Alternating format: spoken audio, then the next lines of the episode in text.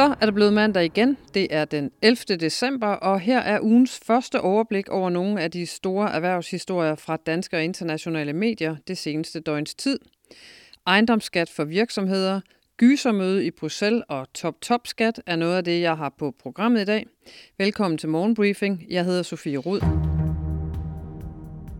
Vi begynder på forsiden af børsen med en tidlig julehilsen fra Skatteministeriet til erhvervslivet.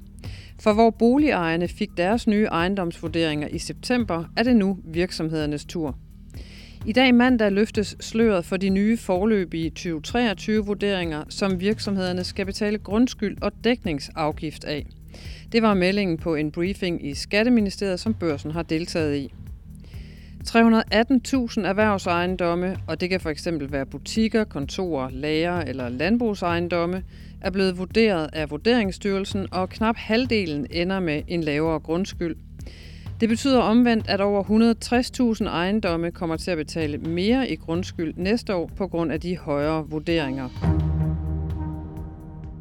Vi skal tale pensionsopsparinger og afkast, for der er i år stor forskel på, hvor mange penge pensionskunder har tjent på de finansielle markeder, afhængig af hvilket selskab de er kunder i, skriver Finans. Alene det seneste år har den store gruppe danskere med middelrisiko tabt 59.000 kroner for hver million kroner, der er sparet op, hvis de har været kunder i Velliv frem for Nordea Pension.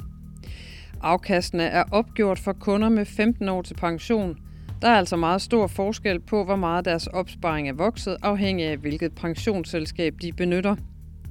Jørgen Svendsen, som er aktuar og indehaver af pensionsmælerselskabet AFPR, siger til Finans, Vellivs afkast har været helt skæve i flere år. Der er noget galt, og jeg vil være meget ked af det, hvis jeg var en af de mange danskere, som er skiftet til pensionsselskabet i løbet af de seneste år, siger han ifølge Finans. Og nu til den omdiskuterede top-top-skat. Hvis SVM-regeringen indfører den nye top-top-skat fra 2026, bliver det næsten dobbelt så dyrt for større danske virksomheder at ansætte en dansker som topchef, sammenlignet med at hente en tysker, svensker eller britte ind på hjørnekontoret. Vel at mærke, hvis begge personer skal have den samme pose penge i hånden efter skat. Det viser nye opsigtsvækkende beregninger fra Dansk Industri. Lars Sandal Sørensen, som er administrerende direktør i Dansk Industri, kommer hos børsen med en kras kritik af top-top-skatten. Han siger blandt andet, Top-top-skatten er politisk polemik af værste skuffe. Den gavner ingen, men er utrolig skadelig for erhvervslivet, siger han. Men det tror skatteminister Jeppe Brugs ikke på. Hans svar lyder, selvom vi øger skatten på den sidst tjente krone, ændrer det ikke på, at vi har en stærk konkurrenceevne, et stærkt velfærdssamfund og sunde virksomheder, lyder det fra skatteministeren. Lidt om ugen, der kommer. Europæiske ledere samles til et gysertopmøde i Bruxelles torsdag og fredag, der kan blive en skæbnestund for opbakningen til Ukraine. Statsminister Mette Frederiksen og hendes EU-kolleger gør nemlig klar til et stort drama de to dage, hvor de skal forsøge at bygge bro over adskillige dybe kløfter af uenighed, blandt andet om Ukraine, det fælles EU-budget og de nye udvidelser af unionen. Kommissionen vil gerne have landene til at indbetale 66 milliarder euro ekstra til EU.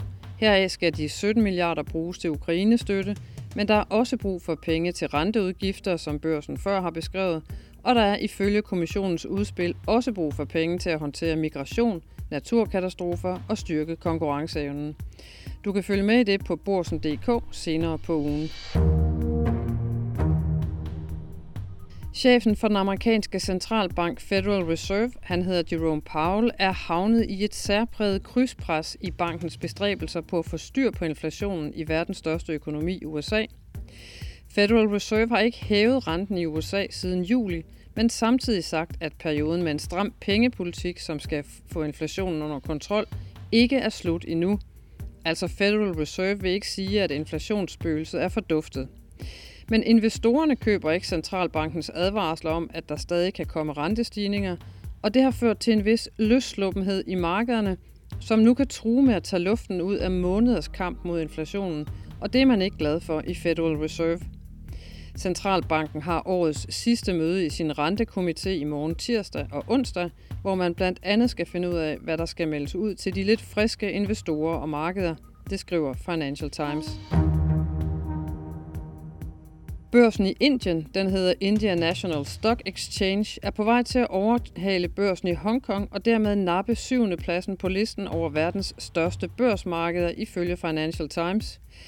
Den samlede markedsværdi af selskaber noteret på Indiens National Stock Exchange var 3,7 trillioner dollars, altså godt 25 billioner kroner. Det er 25 og 9 nuller i slutningen af oktober, ifølge World Federation of Exchanges, som er brancheforeningen for de offentligt regulerede aktiemarkeder. Siden er indiske aktier steget, mens man på Hongkong-børsen er presset af blandt andet Kinas udfordrede økonomi. Ifølge Financial Times vidner den nye aktiesyvende plads til Indien om investorernes optimisme på de økonomiske udsigter i verdens mest folkerige land. De amerikanske børser lukkede fredag i grønt. S&P 500 og Nasdaq steg begge 0,4 procent, mens Dow Jones løftede sig med en halv procent.